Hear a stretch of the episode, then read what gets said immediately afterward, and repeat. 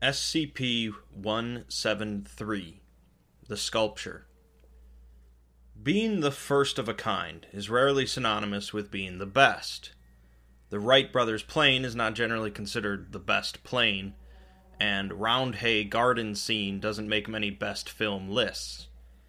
But being the original always deserves some form of recognition, and for the SCP universe, that recognition goes to SCP 173. While it's unlikely a large percentage of SCP fans consider it their favorite, it retains far and away the highest rating of any article on the site, and will likely hold that honor for a long time. 173 is a simple article, and it alone wouldn't warrant much of a summary, but I'll also go into some of the more interesting tales that have sprung up based on the original. In mid 2007, the Paranormal Board of the 4chan website was filled with various stories and pictures made to creep people out. Many of these followed a classic formula of creepy build-up ending with a jump scare or something similar. The original text of SCP 173 was posted here during this time, along with an image of a sculpture made by artist Izumi Kato. The original post has been lost to time, but it was posted numerous times afterwards, and its popularity began to grow. People were intrigued by the unique format, the clinical tone, and the idea that this strange entity was apparently only one of at least 172 other strange entities contained by some organization. Other SCP posts began popping up, and eventually, the concept was moved off of 4chan. The rest is history. SCP 173 is an anomalous statue constructed from concrete and rebar, with traces of spray paint on its body and face. While not being observed, 173 is extremely hostile and will quickly move to the nearest creature, killing it by strangulation or snapping its neck. When no one is inside its containment chamber, reports of a stone scraping sound are heard, and there is also a continual buildup of feces and blood in the chamber that must be cleaned bi weekly. During the cleaning, at least three D class are sent in, with two of them keeping constant watch on 173, alerting one another if they need to blink. So that's it. That's SCP 173. By today's standards, 173 would likely never make it onto the site, at least not for very long. But in 2007, it was enough to spark interest and create a new universe. The limited description does work in its favor to cause a reader to ask a number of questions. Who made the statue and why? What is the stone scraping sound? Where do the feces and blood come from? And why does the Foundation insist on cleaning it up? To potentially get some answers to these questions, we can look at a few tales that authors have written about 173.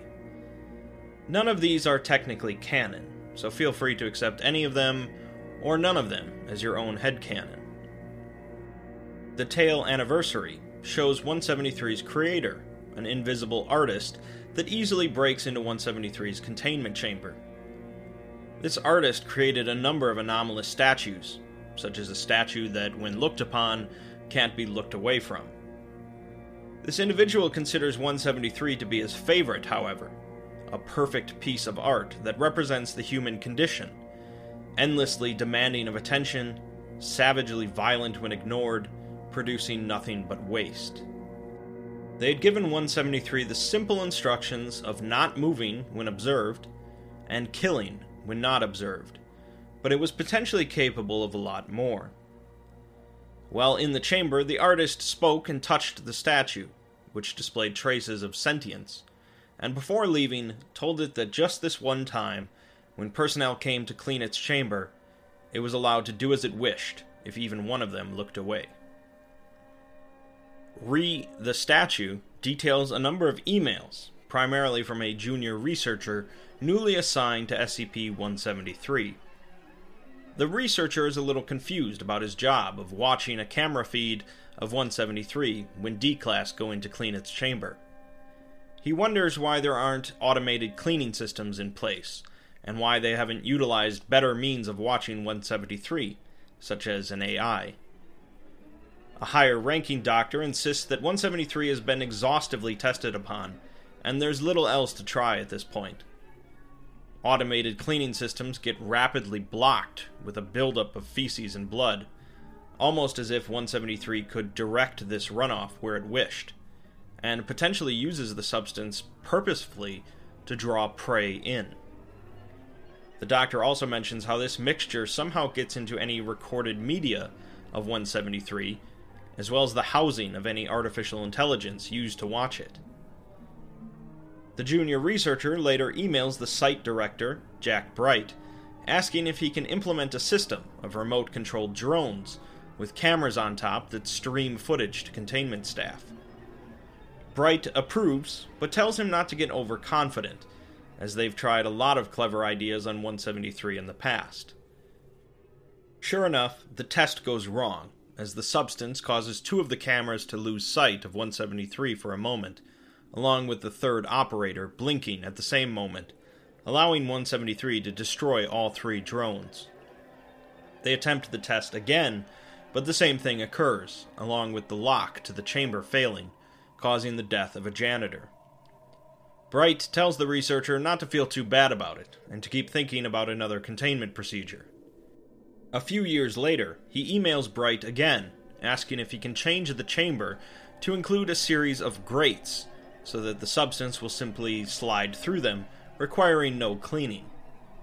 Bright once again approves, but they learn that 173 can apparently change the composition of the substance, causing it to melt through the floor, a foot of concrete, and seven feet of soil before killing 12 people. The researcher asks to be allowed to terminate it, but Bright denies it, saying they clearly still can learn from 173, and he takes the researcher off of the project. Finally, Bright emails one of the O5s, confirming their fears that the only way for safe containment of 173 is to continue sending D Class in to clean its chamber every week, because for whatever reason, 173 demands human attention. Revised Entry, the highest rated tale about 173, begins with the same text found in the regular 173 documentation, but then describes an incident when two D class who are cleaning 173's chamber seem to be looking at two different instances of 173. One of them sneezes, and they are both killed. Somehow, 173 managed to multiply, and so each is given their own containment chamber, with standard protocols put in place for both. Sometime later, both multiply again, leaving four copies of SCP 173, and so its object class was changed to Keter. Some more time passes, and 173 continues to multiply, now numbering at least 61. Multiple 173 entities work together to break containment, and it's believed that they possess some sort of hive mind, growing more intelligent as their number grows. The Foundation ships the 173 entities they still have off to the moon, but a number of them escaped and continued to multiply, quickly causing hundreds of thousands of deaths across North America in the span of 48 hours.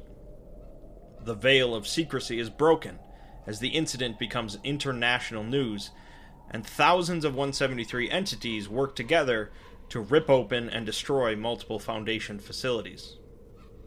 150 of them join up and rip apart SCP 682. North America becomes completely covered in 173 entities, leaving only estimates of a couple hundred people still living in the country. And so the O5 Council decides to commence a nuclear bombardment of the entire landmass. North and South America are renamed to Containment Zone X1, and all Foundation efforts are redirected to monitoring the oceans to see if any 173 entities attempt to leave the zone. Sometime after, an instance of 173 is sighted in Wales, forcing the Foundation to quickly nuke it, leaving no survivors. SCP 173 is the original, and because of that, it certainly deserves the respect of any SCP fan, but it's also managed to garner quite a bit of popularity outside of that fact and continues to draw new people into the SCP universe. SCP 173 is the main focus of the Containment Breach video game, which has brought a lot of fans to the community. And new artworks, figurines, and other pieces of fandom are continually created based on 173. While the SCP universe and community have changed quite a bit in the last 11 years, we can always look back to where we started with the original.